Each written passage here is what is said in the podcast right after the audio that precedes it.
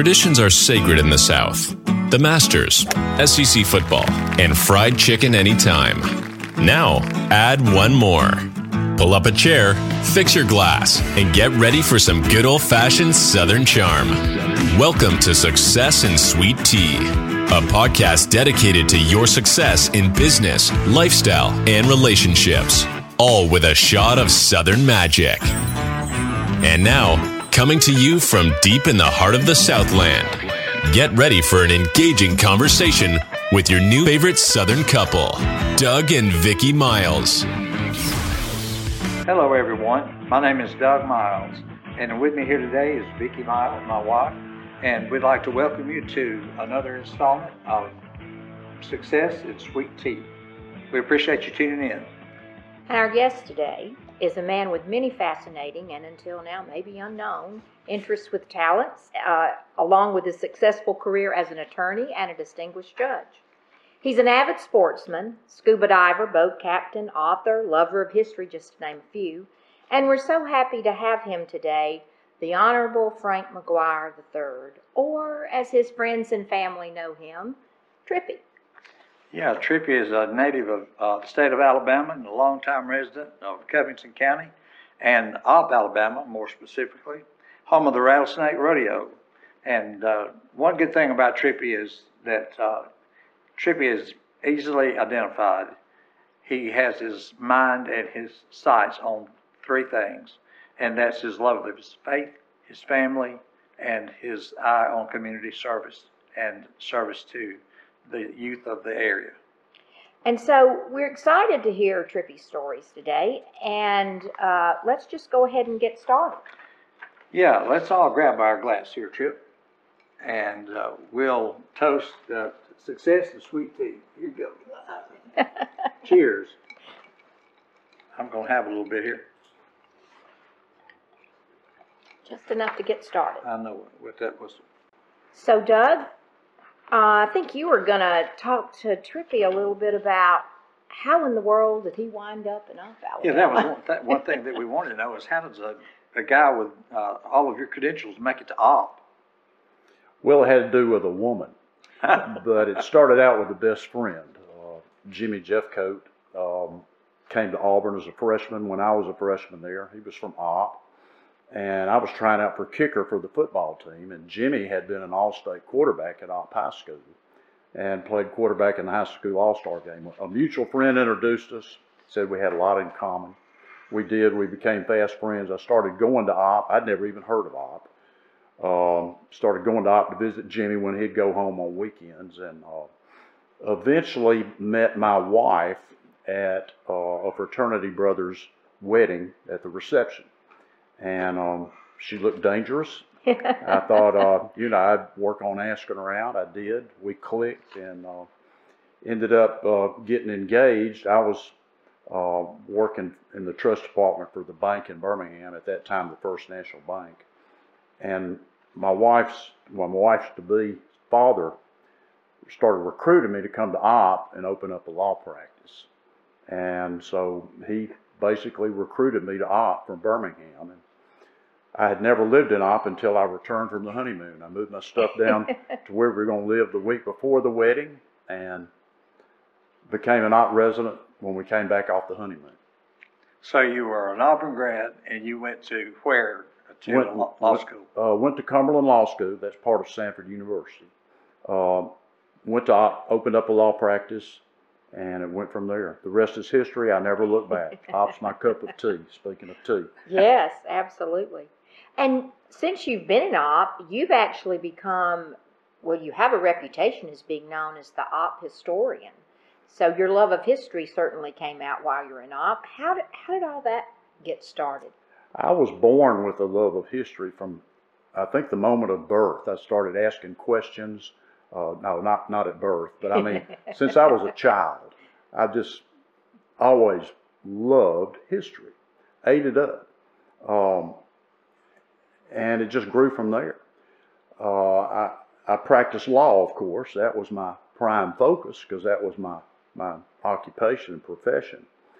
But anytime I could, uh, I would try and do historic research. That was kind of a, a hobby. That and kids. I love kids. Uh, but history, when it came to reading books for pleasure, it was going to be books about the Creek Indians or uh, the Creek War, early Alabama history. It's, you know, American history I'm very interested in, but when it comes time for me to read something I want to enjoy, it's going to be about Alabama history. Yeah, that's a lot of, uh, a, a lot of history, actually. Alabama's been a state since 18, 1819. 1819, a long time. And, you know, we all studied Alabama history in fourth grade. That was the curriculum. Yes. And that's when my love for history really took a jump start. I bet your fourth grade teacher would like to know that trip. Did you ever tell She him? knew it, I'm sure, you know, because I just ate it up. Yeah. I mean, especially when we started studying William Weatherford, known as Yeah, Red, Red Eagle. Eagle. Yes. Uh, that really whetted my appetite because my first hero was Tarzan. And I've um, heard you do a wanted- Tarzan. wanted- yeah, wanted to grow up to be like Tarzan, still do.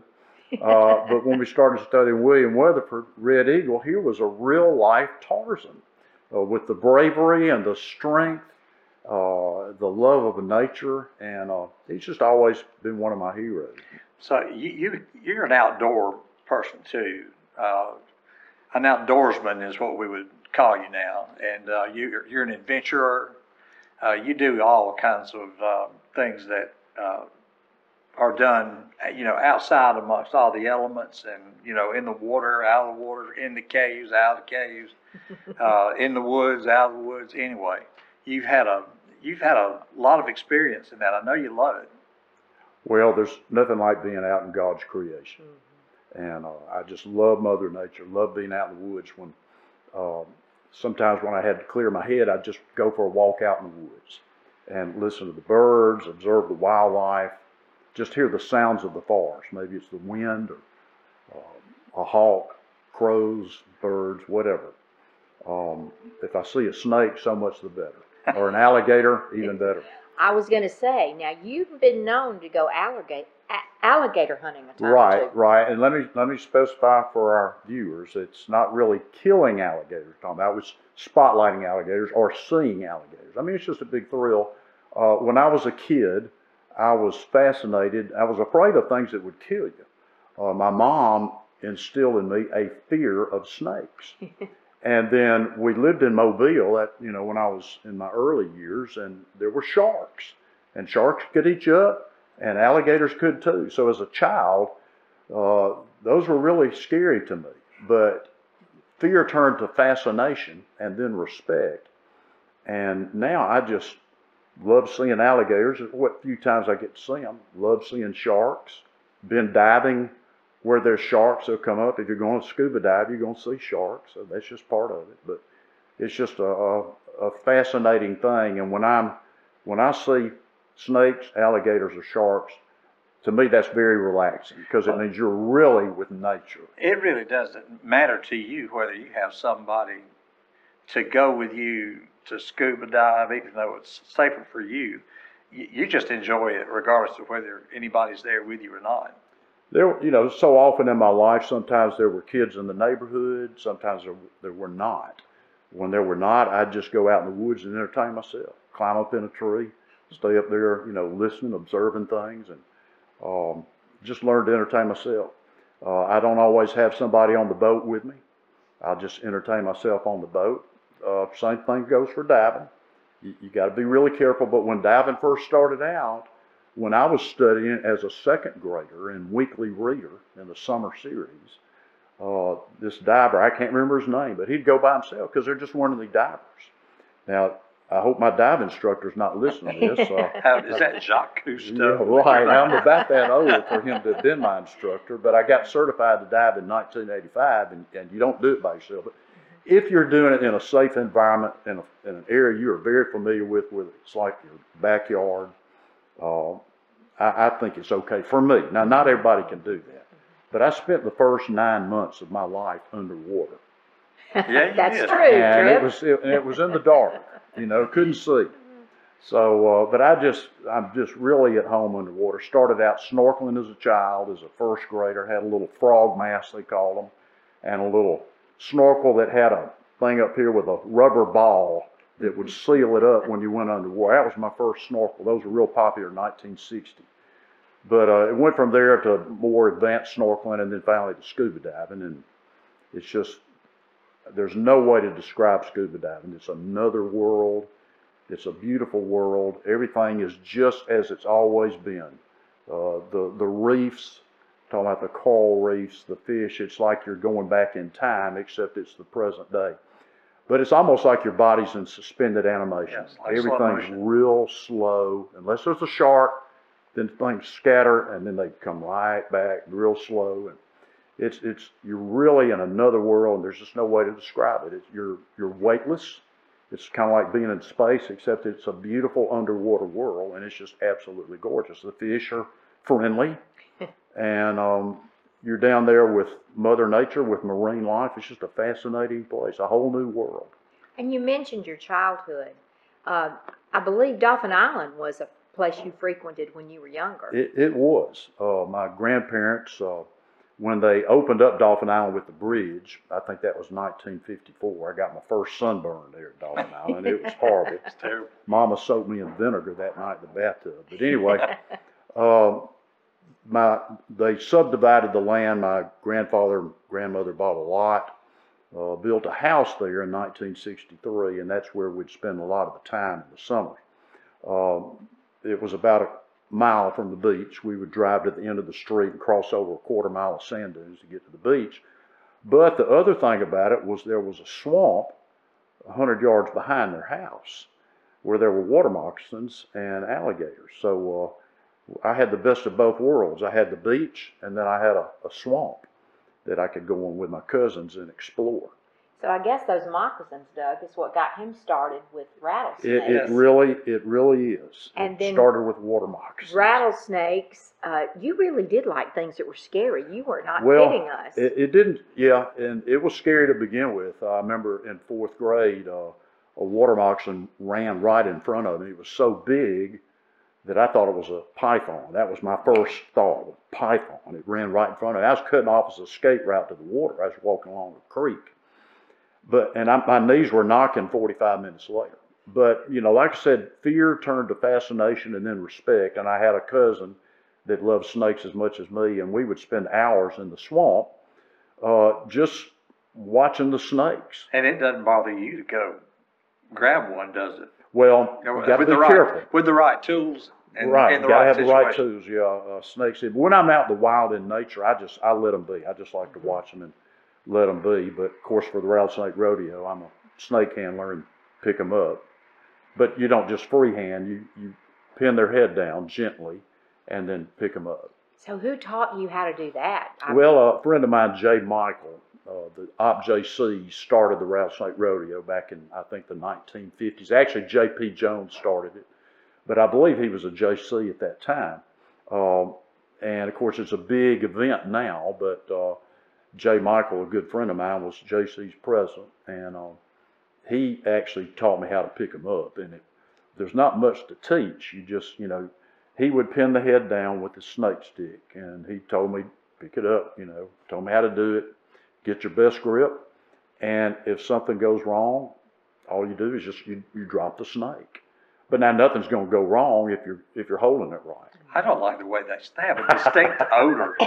They, you know, they, they really do. I mean, when you get it, when you, we've been to Opp to that. Yes, we rattlesnake have. rodeo.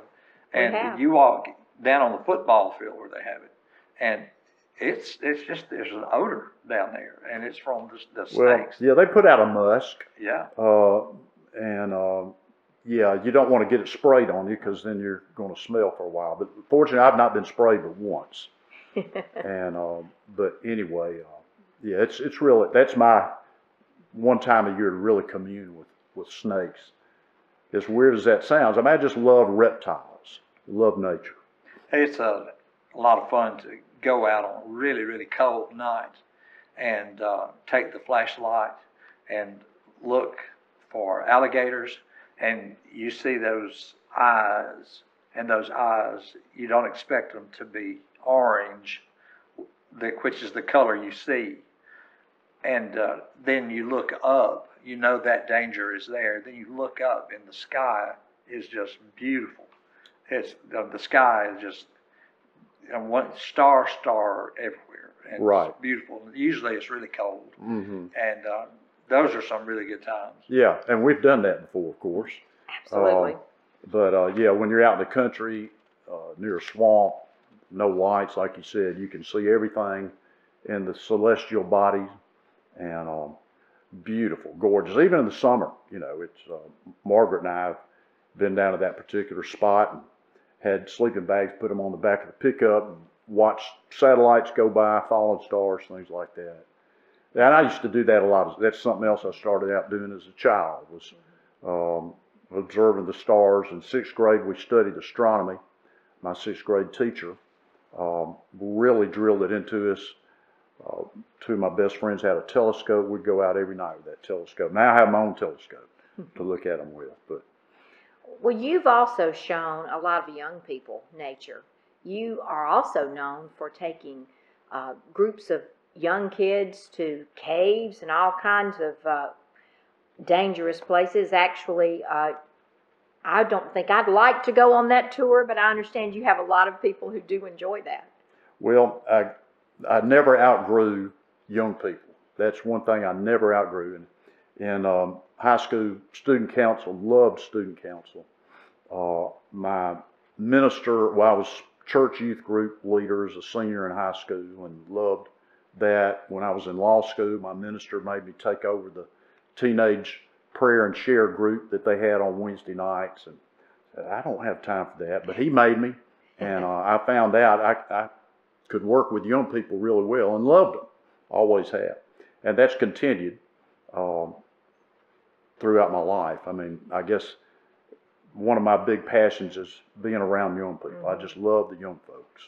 They're special. But you've been a mentor for the young people of Opp for many, many years. And you're, you know, you grew your family there. You raised your kids there. Uh, your daughters. Uh, you met Margaret. Uh, t- tell us a little bit about about your family. It's been a All right. Well, let me go back. Uh, my friend Jimmy Jeffcoat that I referred to, he's Dr. Jimmy Jeffcoat now, although he's retired. But uh, he was the youth minister at First Methodist Church several summers. And when I would come down on weekends to visit, you know, I'd, he would be doing things with the youth, and I was there with him, and just fell in love with the Opp kids before I even moved on. They were just great All American kids. The ones that came to Auburn, all the guys pledged my fraternity, Fiji, Phi Gamma Delta. And there was something special about the Opp kids that came to Auburn. And I noticed that in law school when I'd go visit Jimmy. And uh, when I finally decided to move to Opp, right before we got married, I made a decision then that I was going to work with the young people. I, I just wanted to do that. And uh, but anyway, um, Margaret and I dated, got married, moved to Opp, and I started practicing. She started teaching, and we didn't have kids for four years. But I became the advisor to the Opp High School Interact Club, which was sponsored by the Opp Rotary Club that I was a member of, and did that for 28 years, and took them on a lot of trips uh, to Panama City, uh, to the Senior Bowl in Mobile. I'd take them canoeing at the Springs and it grew from there. Now I've got several places. You know, I got kids at my church uh, that are like family, and um, I love taking them on what I call adventures or excursions out into nature and to show them history too. And speaking of kids and history, you also do an event every year where um, you go to the schools and you do some, I think you do some Indian history there as well. Yeah, we um, they study the fourth graders study Alabama history still, and I've got a PowerPoint on what they study, particularly the Creek Indians. Um, like I said, William Weatherford was just always I was fascinated by William Weatherford, and so my love of the Creek Indians grew from there. But I do a PowerPoint on on the Creeks, um, the Indians in Alabama, the mound builders, the ones that built the mounds that predated the tribes that we know today: Choctaw, Chickasaw, Cherokee, and Creek. Uh, and I, I take, you know, each year I'll take a group to Fort Mims where the big battle occurred. I take my local kids to some mounds uh, on private property that the owners don't mind me taking them to. Um, but yeah, they have Pioneer Day. Ms. Gafford, a good friend of mine, Heather Gafford, started that, I don't know, eight or ten years ago and asked me to be an Indian. So I'm, I'm William Weatherford. I speak to the kids and tell stories about my life as William Weatherford, which are fascinating stories, and um, keep their attention. And then I, I'll go to the fourth grade classes uh, at least four times to give them a PowerPoint because the PowerPoint's a little over two hours long, so we divide it up into segments. And I've never had them get bored because Alabama history is fascinating. Uh, the history of the Indians in Alabama. It's hard for us to realize today that our state was not sparsely populated. There were tribes here, and we were densely populated with Indians, lost civilizations. In fact, our tribes that we know of today, the four tribes, you know, the mound builders predated them. And there were mounds all over Alabama. And our tribes in the 1800s and the late 1700s could not tell you where those mounds came from. There was no written history to pass down to the next generation. So our modern tribes knew nothing about the history of the mounds. It was some unknown people, but the mounds were all over, and some of them are magnificent. You know, we've got some at Moundville, south of Tuscaloosa. We've also got some in the Ten, Tensaw River Delta in the swamp um, at Mound Island, the Bottle Creek mounds. Um, took I don't know how long to build those things, but they're fascinating to look at and to think that those people could do that. And you know, we think, well, they were simple people. Well, they really weren't. They were extremely smart. I mean, you think of all they did, how they made arrowheads, it made their own pottery, their own clothing. They were extremely self-sufficient, wonderful hunters, very close to nature, um, very a lot of admirable characteristics that they had. You make me wish I would have paid more attention in the fourth grade. Vickie. I missed a lot. Come to one of my presentations and I'll I'll, have catch to you up do on that. Uh, There's something that we both missed. I know I missed it. What did I we don't know if miss? we- If you missed it or not, but uh, I'd never heard of a town named Poley. P- Right. O L E Y, Poley, Alabama. And um, t- t- tell me about Poley. I want to know. what- Okay, so we're, we're fast forwarding now. Yeah. uh, past the Indians. Uh, well, the earliest, Poley is a ghost town outside of Opp. So now we've gone from Indians to ghosts. Right, yeah. Okay. and uh, anyway, when I was at Auburn, one of my fraternity brothers from Opp, Jim Dowling, was going into architecture. And I went home with him one weekend. He took me to this beautiful mansion that was abandoned, the Shepherd Mansion. And it was, he gave me an architectural tour of this beautiful home. Uh, he said this was the social center of this area. Well, it was out in the woods. I mean, there was nothing there except this home, and it was out in the middle of nowhere. And he said this was the socials. I thought, oh, come on now, really? but he was right. It really was, and there was a town built around it called Poley. Um, and the more I write for the newspaper, the newspaper three years ago asked me to write a weekly historic column because they knew I loved Opp, Opp history. So I did, and I eventually started writing about Poley and got into it more and more until I got a real fascination for the place and became a fanatic about Poley. And so then I started going down there in the woods and finding some of the ruins left of the old town that is way back in the woods. Uh, the Shepherd Mansion is now gone, where my friend took me. But Mr. Shepherd is the one, he was one of the part owners of the town of Poley. It was a lumber sawmill town. Uh, and actually, it had been around since 1854 that we know of. Now, that was because uh, John Wesley Woodham and his wife Amanda moved there from Echo, Alabama, near Ozark. Probably a two days journey at least. They came there to, he was going to go to work in the sawmill. So 1854, two days away, come all the way to this new town to work at a sawmill. Must have been really well established already. Opp didn't come about until 1901. So Poley predated Opp by half a century. And, um, you know, after a while, they thinned out the forest. Poley flooded uh, twice and eventually became a ghost town. Folks moved to Opp. Opp kind of came about about that same time. But a lot of history about Poley. Uh, Mrs. Shepherd, uh, who lived in the mansion, uh, I started doing research on her. she wrote books of poetry uh, that are actually published, and she would go around the southeastern United States reading her poetry at large gatherings. She was very famous. I didn't know that. until And I- you, you wrote a, uh, or you've begun a book Right. regarding, about her. right, the Shepherds of Poley, because they Mhm. were a fascinating family. Right. uh, extremely smart people and moved into what was nothing but uh, long leaf farce from the from Montgomery uh, and being involved in Montgomery society and culture and to move to Poley out in the middle of the woods uh, was quite an undertaking for them, but they did really well. And um, anyway, fascinating family, and I've written a lot about them for the newspaper, and yeah, I'll, I'll eventually publish it. And speaking of your writing, uh, that's a great opportunity to talk about your latest uh, historical novel that you've written, a, a fiction novel, I believe. Yes. Um, there was a murder that occurred in 1932. Okay, so it's based on some Uh, historical oh, it's, event. it's real life. Thank you for being with us for this episode of Success and Sweet Tea.